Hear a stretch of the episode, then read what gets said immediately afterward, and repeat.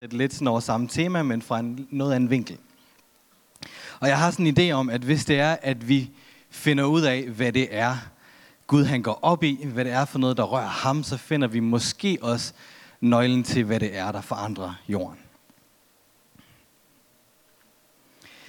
Mellem min øh, kære hustru Camilla og jeg selv, er os to, så er der ikke nogen tvivl om, at når det kommer til at, øh, at prædike og tale, og det her med at stå på en scene og sådan nogle ting, så kommer det helt sikkert langt mere naturligt for hende, end det gør for mig.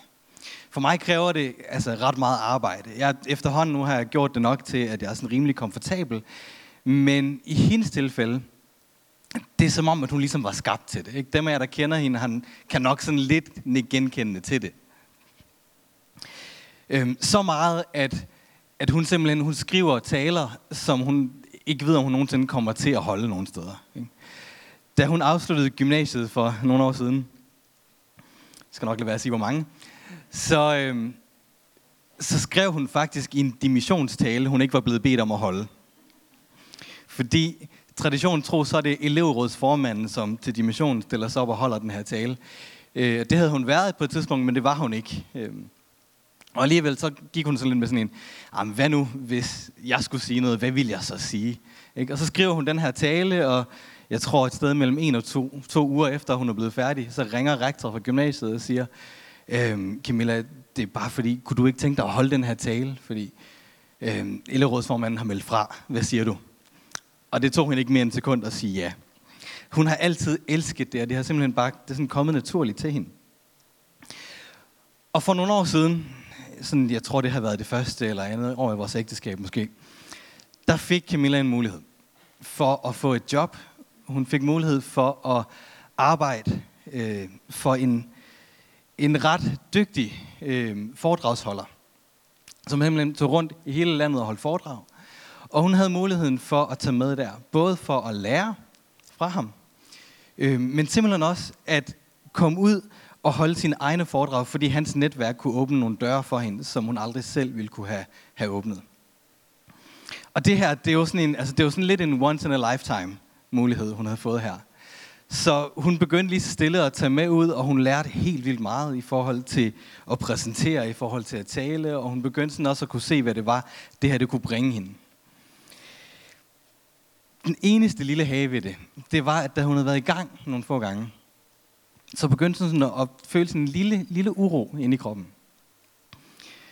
Og øh, hun fandt ud af, at hendes chef her øh, rent personligt stod midt i en, øh, en ret stor krise, og han håndterede det ikke helt vildt godt. Og det afspejlede lidt øh, hans arbejde også, og det kunne ikke undgå også at komme til at påvirke Camilla, hvis hun blev der. Og så stod hun sådan lidt med et valg. Enten så skulle hun sige, okay, det er lige meget, det ignorerer vi, og så kan det godt være, at hans værdier og sådan nogle ting, de smitter lidt af hen over de næste år, men må ikke vi kan se bort fra det. Og så holder vi fast, og så gør jeg det her, fordi det åbner nogle døre for mig, jeg, jeg ikke ved, om jeg nogensinde får lov til at gå ind af igen på et andet tidspunkt i mit liv. Eller så skal jeg lytte til den der lille indre stemme, den der lille uro, som fortæller, at måske er det tid til at bare takke nej, træde tilbage, og så må jeg bede til, at Gud han gør noget andet i stedet for. En mulighed, som Altså, hun kunne egentlig, hvis hun havde valgt at træde ind af den, så kunne hun muligvis have ledet af bare at holde foredrag nu. Og som I nok kan høre på det hele, så valgte hun at lytte til den lille stemme. Hun valgte at træde tilbage. Men jeg fortæller det her for at sige, det kan være, at du måske egentlig har stået i sådan en lignende situation. På et eller andet tidspunkt i dit liv har stået over for en mulighed. Stået over for et valg, hvor du har tænkt, hvis jeg gør det her, så er det helt fantastisk. Altså, noget du kunne opnå, men hvor du måske skulle gå bare en lille smule for kompromis med nogle af dine egne værdier, for at træde igennem den dør. Det kan være en situation, hvor du, hvor du ved, at de fleste i din situation nok bare var gået med. Hvor du havde valgt mellem fremskridt, fremgang, succes på den ene side, og på den anden side stod og skulle vælge mellem at holde fast i din integritet. Og hvis der er noget, Gud går op i, og hvis der er noget, der rører himlen, så er det, hvem du er. Så er det din karakter, det er dine hensigter, det er din attitude, langt mere end hvad du laver. Det er hvordan du gør det, Gud han går op i.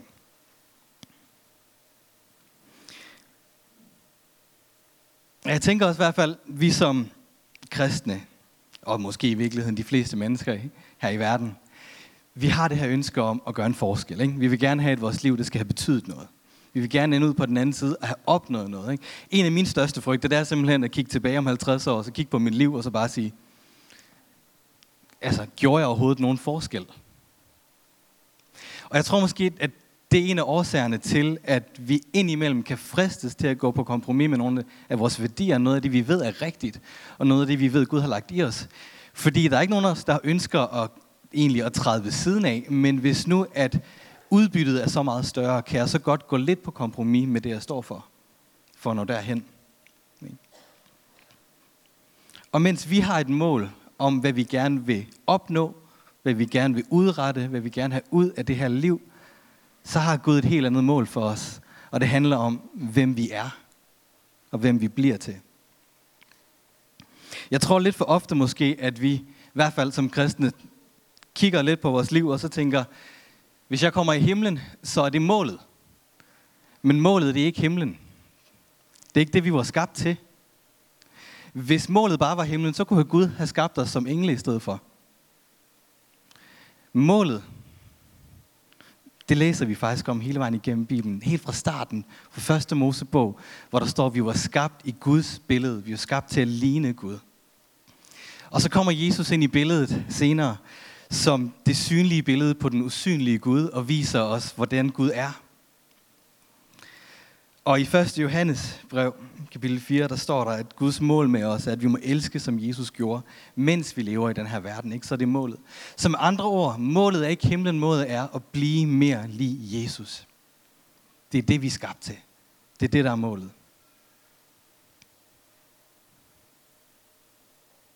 Og det er derfor, at din integritet, din karakter, at den er så meget vigtigere end dine talenter og dine gaver og dine fremskridt. Det er derfor, den er så meget vigtigere end din succes og end dine fejltagelser og dine fiaskoer for den sags skyld.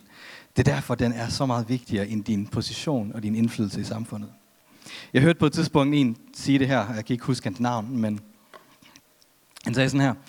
Hvis du lever med integritet, så er alt andet ligegyldigt. Hvis du lever uden integritet, så er alt andet ligegyldigt. Hvis du lever med integritet, så er alt andet ligegyldigt, og hvis du lever uden, så er alt andet også ligegyldigt. Det handler om at være principfast, udvise karakter og styrke, være pålidelig, og i virkeligheden egentlig, så, så er det bare et ord for, at dine holdninger og dine handlinger, de hænger sammen. Hvis du nogensinde har været i en eller anden ledelsesposition, eller du er arbejdsgiver, eller måske bare sådan et projekt eller et eller andet, hvor du har skulle rekruttere mennesker, så finder du også meget hurtigt ud af, at en ting er at finde folk, der har evner og talenter, men at finde mennesker, som er pålidelige gang efter gang, det er så meget vigtigere. Fordi hvis man finder nogen, som dukker op til tiden, hver gang, som kommer forberedt hver gang, så finder man meget hurtigt ud af, at det er faktisk ikke nødvendigvis normen. Ikke? Altså, så hvis du gør det, så er du allerede langt, langt foran gennemsnittet. Og så nogle mennesker er i hvert fald værd at samle på, og så nogle mennesker vil til enhver tid stå højere i min bog, end folk, der har gaver og talenter. Men okay, nu snakker vi om værdier, vi snakker om egne grænser og egne værdier og sådan nogle ting, men Kolossenserbrevet kapitel 3 rammer egentlig godt sådan budskabet for, for den her prædiken ret godt ind. Så vi skal læse nogle vers sammen, når der står sådan her. Nu, hvor I ligesom Kristus er blevet oprejst til et nyt liv, så skal I lægge vægt på de værdier, som kommer ovenfra, hvor Kristus sidder på tronen ved Guds højre hånd. Læg vægt på den himmelske verdens værdier, ikke på de jordiske. I er jo frigjort fra at leve, som denne verdens mennesker gør. Og jeres nye liv er baseret på en åbenbaring fra Kristus, som er hos Gud. For denne verden er den slags liv et mysterium – i lever nu i kraft af Kristus, og når han bliver åbenbaret i sin herlighed, så vil I opnå samme herlighed. Læg væk, læg væk på de værdier, som kommer ovenfra, frem for de værdier, som er de jordiske. For denne verden er den slags liv et mysterium jeg har rigtig, rigtig mange gange hørt sådan historier fra, fra folk, som siger, at jamen, og det er jo fordi, nu sidder jeg med økonomi i kirken, og så er der folk, som kommer og, og siger, jeg vil gerne støtte de her formål, jeg vil gerne give, men ved du min bankrådgiver, han forstår det ikke rigtigt. Han kan simpelthen ikke forstå, hvorfor det er, at jeg vælger at prioritere, som jeg gør. Ikke? Altså, hvorfor det er, at jeg vælger mission, hvorfor vælger jeg Øh, nødhjælp, hvorfor vælger jeg at give til kirker til andre mennesker? Han forstår ikke rigtigt, fordi hvis jeg gav mindre her, så kunne jeg køre i en større bil. Hvis jeg gav mindre, så kunne jeg bo i et større hus, og han forstår det simpelthen ikke. Nu er det bare et eksempel. Men indimellem, så vil vi opleve, at der er nogle af de værdier, som Gud står for, noget af det, vi står for, som vil være et mysterium for verden. Og vi læser lidt videre, og det er sådan lidt et uddrag, jeg bare har plukket af versene, øhm, hvor der så til at starte med står med, hvad det er, vi skal undgå. Og der står sådan her, undgå seksuel synd, urene tanker, skamlige lidenskaber, ondt begær, pengegriskhed, øh, som er en form for afgudstyrkelse, undgå vredesudbrud, hissighed, sjofelheder, ondskabsfulde og hånlige ord, og liv ikke for hinanden. Og så vender han den rundt og siger, vær barmhjertig, venlig, ydmyg, imødekommende og tålmodig. Bær over med hinanden, tilgiv hinanden. Og frem for alt, så skal jeres liv være præget af kærlighed. Og lad den fred, som kommer fra Kristus, kontrollere jeres tanker. Vær altid taknemmelige, og lad Kristi ord få lov at fylde meget i jeres liv. Lad alt, hvad I siger og gør, være motiveret af lydighed mod Kristus og taknemmelighed til Gud, Faderen, for alt, hvad I har fået gennem Kristus. Se, når man nu læser sådan nogle vers her, så øh, tænker jeg, at det kan være, at man ligger sig i lidt nogle forskellige lejre. På den ene side, så har vi sådan den type menneske, som føler sig ramt af det hele. Ikke? Altså, som vi, åh, oh, det er mig åh, jeg burde også være mere ydmyg, og jeg burde også være venlig, og jeg burde også gøre det her, og jeg burde også gøre det der. Ikke? Det, er sådan, det er den ene grøft. Den anden grøft herover, og det er så nok sådan, lidt sådan nogen som mig, må jeg desværre indrømme, der falder i den kategori, som læser de her vers, og som er vokset op som kristen, og jeg har jo læst det her og tilsvarende hele mit liv, som læser det og tænker, Nå jo, men altså, det rammer jeg da sådan rimelig godt, ikke? Altså, Nej, nej, der er jo ingen af os, der er perfekte, men hvis man sådan kigger overordnet set, så går det jo rimelig godt. Altså, jeg er ikke utro, og jeg stjæler ikke, og jeg lyver heller ikke. Altså, måske sådan en lille hvid løgn en gang imellem, men så er det jo også, så er det også gerne fordi, at jeg, jeg så undgår at såre en anden person på den måde. Ikke? Så det tjener et godt formål, hvis det er man sådan lige. Ikke? Så, så overordnet set, så klarer jeg det ret godt. Og jeg føler også, at jeg er sådan forholdsvis venlig og barmhjertig og ydmyg hvis jeg selv skal sige det.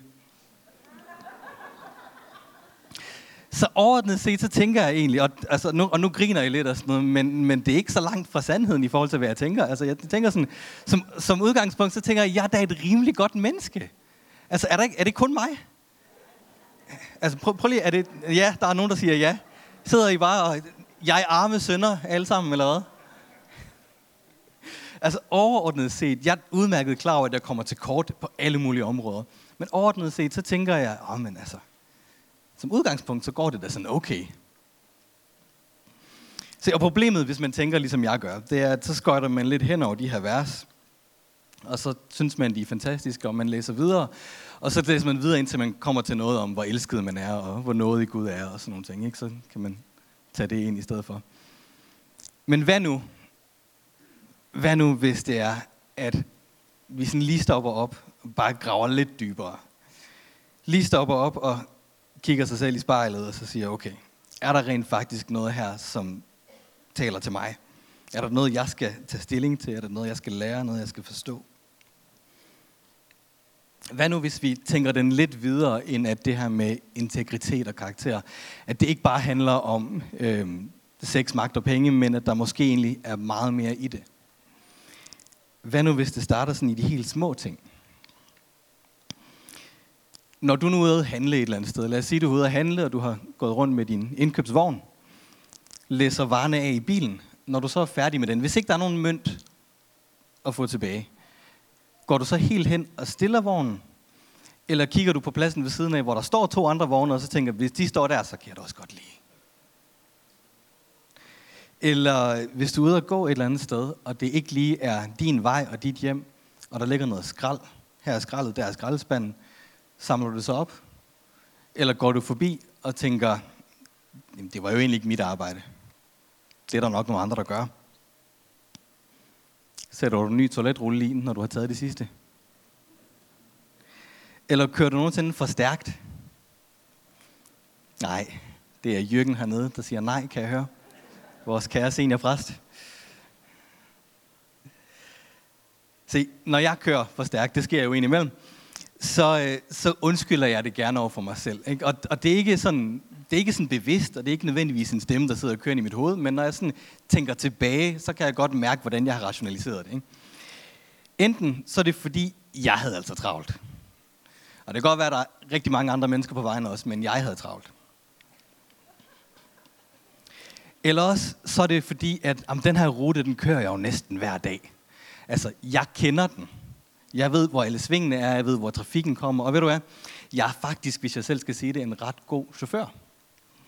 Så 50 km i timen, ah, altså, det går ikke galt, når det er mig, der kører. Det skal nok gå. Eller også et eller andet i retning af, jamen vi følger jo i virkeligheden bare trafikken. Ikke? Altså, hvis alle ligger og kører 5-10 km for stærkt, altså, så skal det da ikke være mig, der bremser hele flådet i trafikken. At, er jeg den eneste, der, der sådan, altså, det, der er mange. Det kan også være, at du sidder, og måske så har du lavet en, en aftale med en eller anden, og så i sidste øjeblik, så dukker der et endnu bedre tilbud op. Og så skal du tage stilling til, skal jeg holde fast i det, jeg har aftalt, eller skal jeg finde på et eller andet og komme ud af det, fordi det her det vil jeg hellere. Ikke? Altså, alle de her små ting, det har alt sammen noget med karakter at gøre.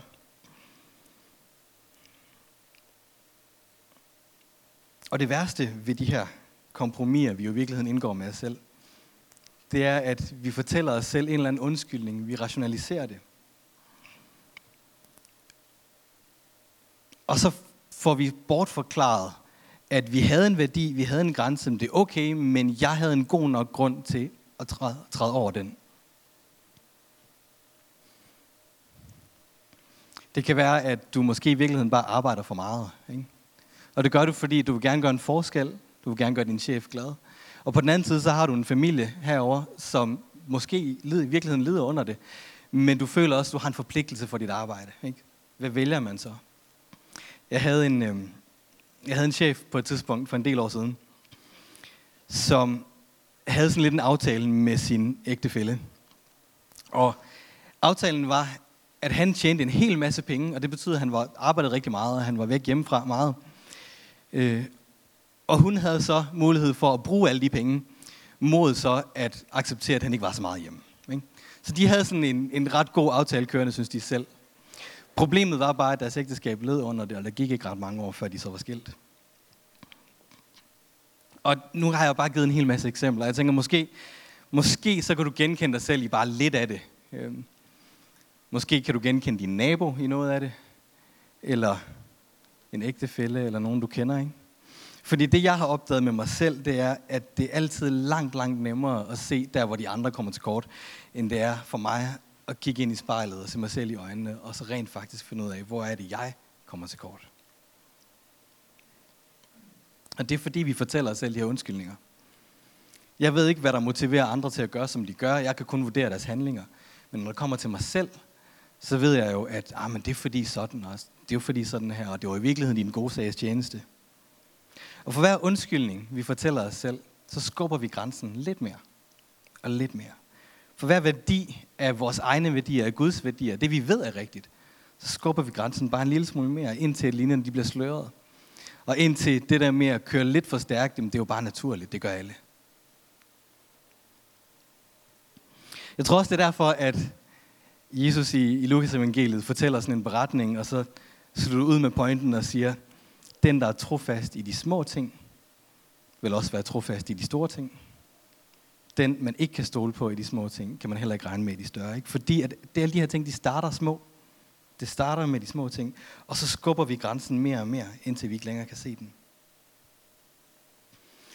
Og de her kompromiser, alle de her ting, vi giver efter for, det er i virkeligheden kun et midlertidigt fix. Fordi vi ser et eller andet behov, og så tænker vi, hvis jeg går lidt på kompromis, så kan jeg få udfyldt det behov. Men når vi så har fået det udfyldt, så er det et spørgsmål om tid, før der opstår et nyt behov. Det er lidt ligesom, lidt ligesom at spise noget mad. Man kan aldrig nogensinde spise et måltid, som er så stort, og som er så godt, at vi aldrig bliver sultne igen. Vel? Jeg tror endda på vores vandflasker her fra Citykirken, der har vi det her skriftsted, hvor Jesus siger, den der drikker det her vand, skal tørste igen, men den drikker det vand, jeg giver dem, skal aldrig tørste. Noget af den stil. Hvis du engang ignorerer, at der ikke står så mange penge på din konto, men at du gerne vil have det her stykke tøj, eller den her, det her stykke elektronik, og tænker, ah, afbetaling, renter, det er fint nok, eller et lille kviklån, ikke? Når du har gjort det første gang, så er det også nemmere anden gang. Hvis du en gang er gået hjem fra supermarkedet, du kan godt se, at du har fået for mange byttepenge. Jeg ved ikke, om der er så mange, der bruger kontanter længere, men du har fået mange byttepenge med hjem, og du kigger ned, og så kan du godt se, der er en tier for meget. Skal jeg aflevere den, eller skal jeg bare køre videre? Og så tænker du tilbage, og så tænker du, i sidste uge, der var jeg inde og handle, og der gav jeg en femmer for meget for den ost. Og jeg tror faktisk også for en måneds tid siden, at de tog to kroner for meget for mælken. Så det går jo lige op. Ikke? Så rationaliserer vi det. Og hvis man gør det nok gange, og med stor nok beløb, så næste gang, når du har bedt om at få 100 år, og du går ud på parkeringspladsen og kan se, at der er 200 kroner, så tænker du, ah, det var Guds velsignelse ind over mit liv. Okay, det er lidt groft, men I fanger, hvad jeg mener. Vores grænser, de flytter sig. Og det er derfor, det er så vigtigt at lære at stå fast på de små ting. Lære at stå fast på de helt små ting. Lære at vide, hvor er det, vores grænser går hen. Jeg har lyst til at fortælle lige en uh, historie om, fra det gamle testamente. Fra Daniels bog. Og omkring, det her det foregår omkring 600 år før Kristus. Og der har vi Babylon, som er en politisk og økonomisk og kulturel stormagt på det her tidspunkt, midt i sin storhedsperiode øh, ledes af en konge, der hedder, konge, der hedder Nebuchadnezzar. Og den her konge, han er egentlig ret smart, fordi normalt, når man så er ude og erobrer nyt territorium og plyndrer og sådan ting, så brænder man byerne af, og man tager de her folk til fange, og så sender man dem ned som slaver i minerne og rundt omkring. Stenbrud og sådan nogle ting. Men han, han har tænkt den lidt videre. Så han har fortalt sine folk, at når I nu går ud og finder dem her, så gå ud og så find nogle unge mænd fra de bedste familier, de højstående familier, fra de kongelige familier. Og dem tager I så med tilbage til paladset, tilbage til mit hof. Og det er det, der sker i Daniels bog, det er, at han har angrebet Jerusalem, brænder byen af, og så får han simpelthen Daniel og nogle andre, nogle af hans venner, med tilbage. Og hele formålet med, at de her mennesker de skal tilbage, det er, at han samler på de klogeste, fordi typisk så var det de rigeste, der var de bedst uddannede. Typisk var det også de rigeste, som så pænest ud, fordi de har rent faktisk haft tid og midler til at pleje sig selv. Så han havde fundet de klogeste og de pæneste mennesker, og dem trækker han ind til sig selv, ind på sit palads, ind på sit hof. Og så siger han, de næste tre år, så er I under uddannelse, og så skal I lære, hvad det vil sige at være babyloner. I skal lære, hvad det vil sige at have vores kultur. Ikke? Og tre år, så dag for dag, lige så stille, så begynder han så at ligesom at skubbe sin egen kultur ned over deres egen. Og hvis man nu er kommet som fange, ikke? Og så kigger på det her, så tror jeg faktisk, at det er en ret god aftale. Fordi mens man kigger omkring, og ens landsmænd er døde, eller de arbejder som slaver et eller andet sted, jamen så Daniel og hans venner, de kommer rent faktisk ind, og de bliver behandlet virkelig godt. De får, øh, de får mad, de får den bedste mad. Skal I se her. Der er et vers hvor der står sådan her. Kongen ville dagligt tildele dem mad og vin fra det kongelige tafel. Og så skulle de oplæres i løbet af tre år, inden de kunne træde ind i kongens tjeneste. Med andre ord, det bedste mad, Babylon overhovedet har at byde på, det er det, de får serveret. Ikke? Det samme kongen spiser. De får lov at bo i hans palads. Der er gratis uddannelse med jobgaranti bagefter, fordi når de var færdige, så skulle de enten fungere som hans personlige rådgiver, eller så skulle de ud igen i yderområderne og simpelthen lære folk om Babylons kultur. Så de fleste mennesker ville måske se det her som en eller anden form for velsignelse for Gud midt i krisen. Ikke? Midt i, at man er taget til fange, at så alligevel, så man ikke end som dem, som skal være slaver. Og det lyder da også som en meget bedre skæbne, end dem, som måtte arbejde sig selv ihjel rundt omkring. Men Daniel, han så lidt mere end det, fordi da de kommer til Babylon, så bliver de ikke bare indlogeret på femstjerners hotellet her. De får nye navne, de får nyt tøj, de bliver kronradet som simpelthen en ny frisyr også. Så det kongen er i gang med, det er han lige så stille i gang med at strippe dem for deres egen kultur. Strippe dem fra deres værdier, strippe dem fra deres Gud. Alt hvad de har kendt, det er han i gang med at tage fra dem. Og så er han i gang med at indprinte Babylons kultur og deres guder og deres værdier på dem. Og det sker ikke fra den ene dag til den anden, fordi så vil de protestere. Det sker dag for dag hen over tre år, så skubber han grænsen bare en lille bitte smule.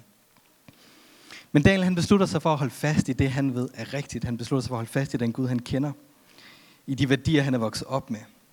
Og derfor så siger han sådan her. Han besluttede sig for, at han ikke ville være uren ved mad eller vin fra det kongelige tafel.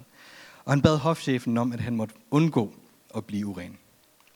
Og der kan være rigtig mange forskellige årsager til, at han vælger det her. Måske så er det fordi, at maden har været offret til nogle afguder.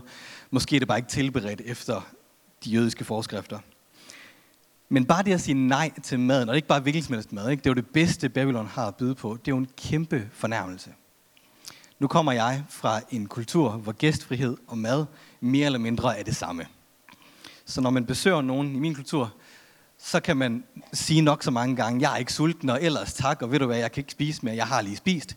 Du ender med at sidde med en tallerken mad. Sådan er det. Ikke? For det er simpelthen bare et udtryk for gæstfrihed. Og man siger ikke nej, fordi det er simpelthen en fornærmelse. Men Daniel han gør mere end det. Ikke? Han fortæller dem direkte, at den bedste mad, jeg har at byde på, den gør mig uren. Prøv at forestille jer, hvordan det må være at stå i den anden ende af det. Og vi har mulighed for at læse historien til ende. Vi har mulighed for at se, hvordan det går, og alt ender godt og sådan nogle ting. Men det vidste Daniel ikke på det tidspunkt. Han havde ikke læst Daniels bog. Så han står og siger, at jeg skal træffe et valg her, som muligvis kan betyde, at jeg bliver forflyttet til minerne eller et eller andet andet. Men jeg ved, at jeg er nødt til at være tro i det små. Jeg er nødt til at være tro allerede her. Så derfor så stiller jeg mig, og så siger jeg, prøv at høre, jeg kan ikke spise den mad, I serverer. Og så sker der noget fantastisk, efter at han har taget det her valg. Gud lod Daniel finde velvilje og barmhjertighed hos hofchefen. Den hverdagsdanske siger, at Gud gjorde det sådan, at hofchefen fandt en ekstra, en særlig forkærlighed for ham. Gud gjorde sådan. Så Daniel, han tog en beslutning, og han stod fast, og så går Gud noget. Og jeg tror måske nogle gange, at vi kan stå i nogle situationer i vores liv, hvor vi tænker, jamen, jeg har brug for det her, og jeg har brug for fremskridt, fremgang, succes, jeg har brug for at tjene de her penge, jeg har brug for at gøre det her, fordi det kan åbne nogle døre for mig, og det kan bringe mig frem til det, jeg gerne vil i mit liv. Men det her, det er jo et bevis på, at når det er, vi vælger at stå fast på vores integritet og på vores karakter, så er det, vi har mulighed for, at Gud han åbner nogle døre for os, som vi aldrig nogensinde selv kunne have forseret. At det, vi tror, vil bringe os fremad, og det Gud kan bruge, er ikke nødvendigvis det samme. Ordsprogenes bog siger, de retskaffende ledes af deres retsindighed. Der er nogle af de engelske oversættelser, der siger, at de retfærdiges integritet er det, der guider dem. Med andre ord, når det er, at vi vælger at stå fast, så hjælper det os også i vores beslutninger. Vi bliver guidet af dem. Det hjælper os til at træffe de rigtige beslutninger. Det hjælper til at åbne de rigtige døre. Og historien om Daniel, den øh, kan I tage hjem og læse, hvis I ikke kender den. Som barn var det en af mine yndlingshistorier, fordi der var både ild og løver og alt sådan noget. Øhm, men det er faktisk en helt fantastisk beretning om en mand, som vælger at stå fast på, hvem han er, på den Gud, han tror på. Og i sidste ende ender ud som en af kongens øverste rådgivere. Og ikke bare den konge, men også de efterfølgende konger. Han stod fast på det, fordi han vidste, der var noget, der var vigtigere end alt andet. En succes, en fremgang, en modstand, selv når det er svært. Han stod fast på det, fordi han vidste, at den jeg er, det er det, der betyder noget for Gud. De første kristne i tiden efter Jesu død og opstandelse, de, øh, de var med til at forandre verden. Og det var sådan, at dengang så, så troede de fleste af de her jøder, da Jesus kom, at Jesus han skulle komme med vold og magt og mirakler, og så skulle han befri dem ud af fangenskab, ud af undertrykkelse. De var undertrykt af romere, og de kristne var også forfulgt af endda også af deres egne. Når det kom til stykket, så var det hverken magt eller midler, der forandrede verden, men det var et offer, som Jesus gav i ydmyghed. Ikke? Og så var det efterfølgende en lille gruppe af mennesker, dem som Johnny i sidste uge kaldte the least, the lost and the last, som, som indså, at langt vigtigere end status, langt vigtigere end midler og magt, så var der nogle andre værdier, som kunne forandre verden. Kærlighed, loyalitet, taknemmelighed, tilgivelse. Alt det, vi læste tidligere, barmhjertighed fra kultanterbrevet. Det var det, der forandrede verden. Og historien om Jesus, som vasker disciplenes fødder, er i virkeligheden sådan et helt genialt eksempel på det. Ikke? Fordi kort tid inden, så har de siddet, disciplene siddet og spist en eller nogle dage inden. Og Jesus han fortæller om, at øh, han vil blive spottet og spyttet på, og han vil blive korsfæstet, og han skal opstå igen, og disciplene de fanger ikke rigtigt, hvad der er, der foregår. De ved ikke helt, hvad det er, han snakker om. Og, altså, så han har lige fortalt alt det her, og så efterfølgende så er der to af disciplene, der går hen og siger, hvad er Jesus, når du engang øh, skal sidde i din herlighed, kan vi så ikke få lov at sidde ved siden af? Ikke? Altså højre og venstre side for dig. Så i deres hoveder, så er det stadig status, det er stadig position, der er vigtigt. Og så de her nogle dage efter, så er det så, at de kommer ind, og Jesus han bukker sig ned, og så begynder han at vaske deres beskidte sved i tær. Noget, som ellers var forbeholdt tjenere og slaver og de laveste i samfundet at gøre. Og disciplene er ved at gå i chok over, hvad der er, der foregår. Og det Jesus han gør, det er, at han viser dem en anden vej. Han viser dem, at der er nogle andre værdier, som står højere. Det er ikke magt og indflydelse nødvendigvis, som vægter højst i Guds rige. Der er nogle andre værdier, som vægter højt. Og det betyder, at da de så endelig fanger det, og jeg tror først, de fanger det efter, at Jesus er død og genopstået, efter de har erfaret, hvad det er for et offer, han har givet dem, så er det, at de begynder at gå ud og forandre verden igennem kærlighed til mennesker. Helmi sagde det tidligere. Kærlighed til mennesker. Og ved at lægge deres liv ned for hinanden. Det var ikke store ord eller tvang, der fik folk til at følge Jesus. Det var det, de oplevede, når de kristne kom, og de forandrede de samfund, de var i. Jeg tror, når vi vælger allerede i det små at stå fast på Guds værdier, så er det, vi har mulighed for at røre himlen. Når det er, vi vælger at stå fast på det, vi ved, der betyder noget for ham. Og når så vi som kirke i fællesskab gør det, som kirke, som kristne, som efterfølger af Kristus også gør det, så er det, at vi gennem de helt samme værdier også har mulighed for at forandre verden. Yes. Måske så er det tid til at gøre status i dit liv. Jeg ved ikke, hvor mange af jer, der sådan årligt laver status for jeres mål. Altså nogen laver nytårsforsæt og sådan nogle ting. Nogen skriver mål ned for det kommende år. Men måske er det tid til at gøre status ikke over, hvad du har opnået og hvad du har oplevet, men over, hvor meget du har ladet dig forvandle til at blive mere lige Jesus. Og over, hvad dit næste skridt er for at komme til at ligne ham endnu mere. Og lige nu så handler det ikke nødvendigvis om, at du skal sætte dig ned, og så må jeg hellere gøre sådan, og så skal jeg gribe ind her, og så skal jeg gøre det her. Måske så starter det i virkeligheden bare med at kigge dig selv i spejlet, og så tør, turde være ærlig. Simpelthen bare kigge dig selv i spejlet, og så sige, okay Gud, vis mig, hvad jeg har brug for, for at komme til at ligne dig mere. Vis mig, hvor det er, at jeg fylder mig selv med undskyldninger indenfra.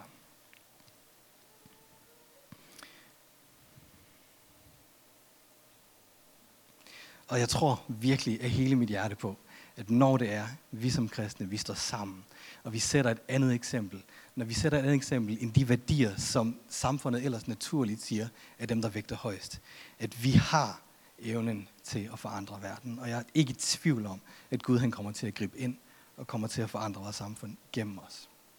Yes. Lad os bede sammen. Tak Gud, fordi at vi kan få lov at være dine børn at være fyldt af dig, far. Fyld os med dine værdier, med din karakter, med hvem du er, far, og vis os mere af, hvem du er, så vi ved, hvad det er, vi skal prøve at efterligne Gud. Hjælp os til, ikke i egen kraft at kunne, men simpelthen bare lade os forvandle af dig til at blive mere lige dig. Hjælp os til at se der, hvor vi fortæller os selv nogle undskyldninger. Der, hvor vi tror, at det her, det gør jeg for det gode, men måske alligevel går på kompromis med dine værdier, far. Hjælp os til at indse, hvor det er, vi skal sætte ind, og hjælp os til, som din kirke, som dit folk, at forandre verden, ikke med store ord, ikke med magt og ikke med vold, men med kærlighed til hinanden. I Jesu navn beder vi. Amen.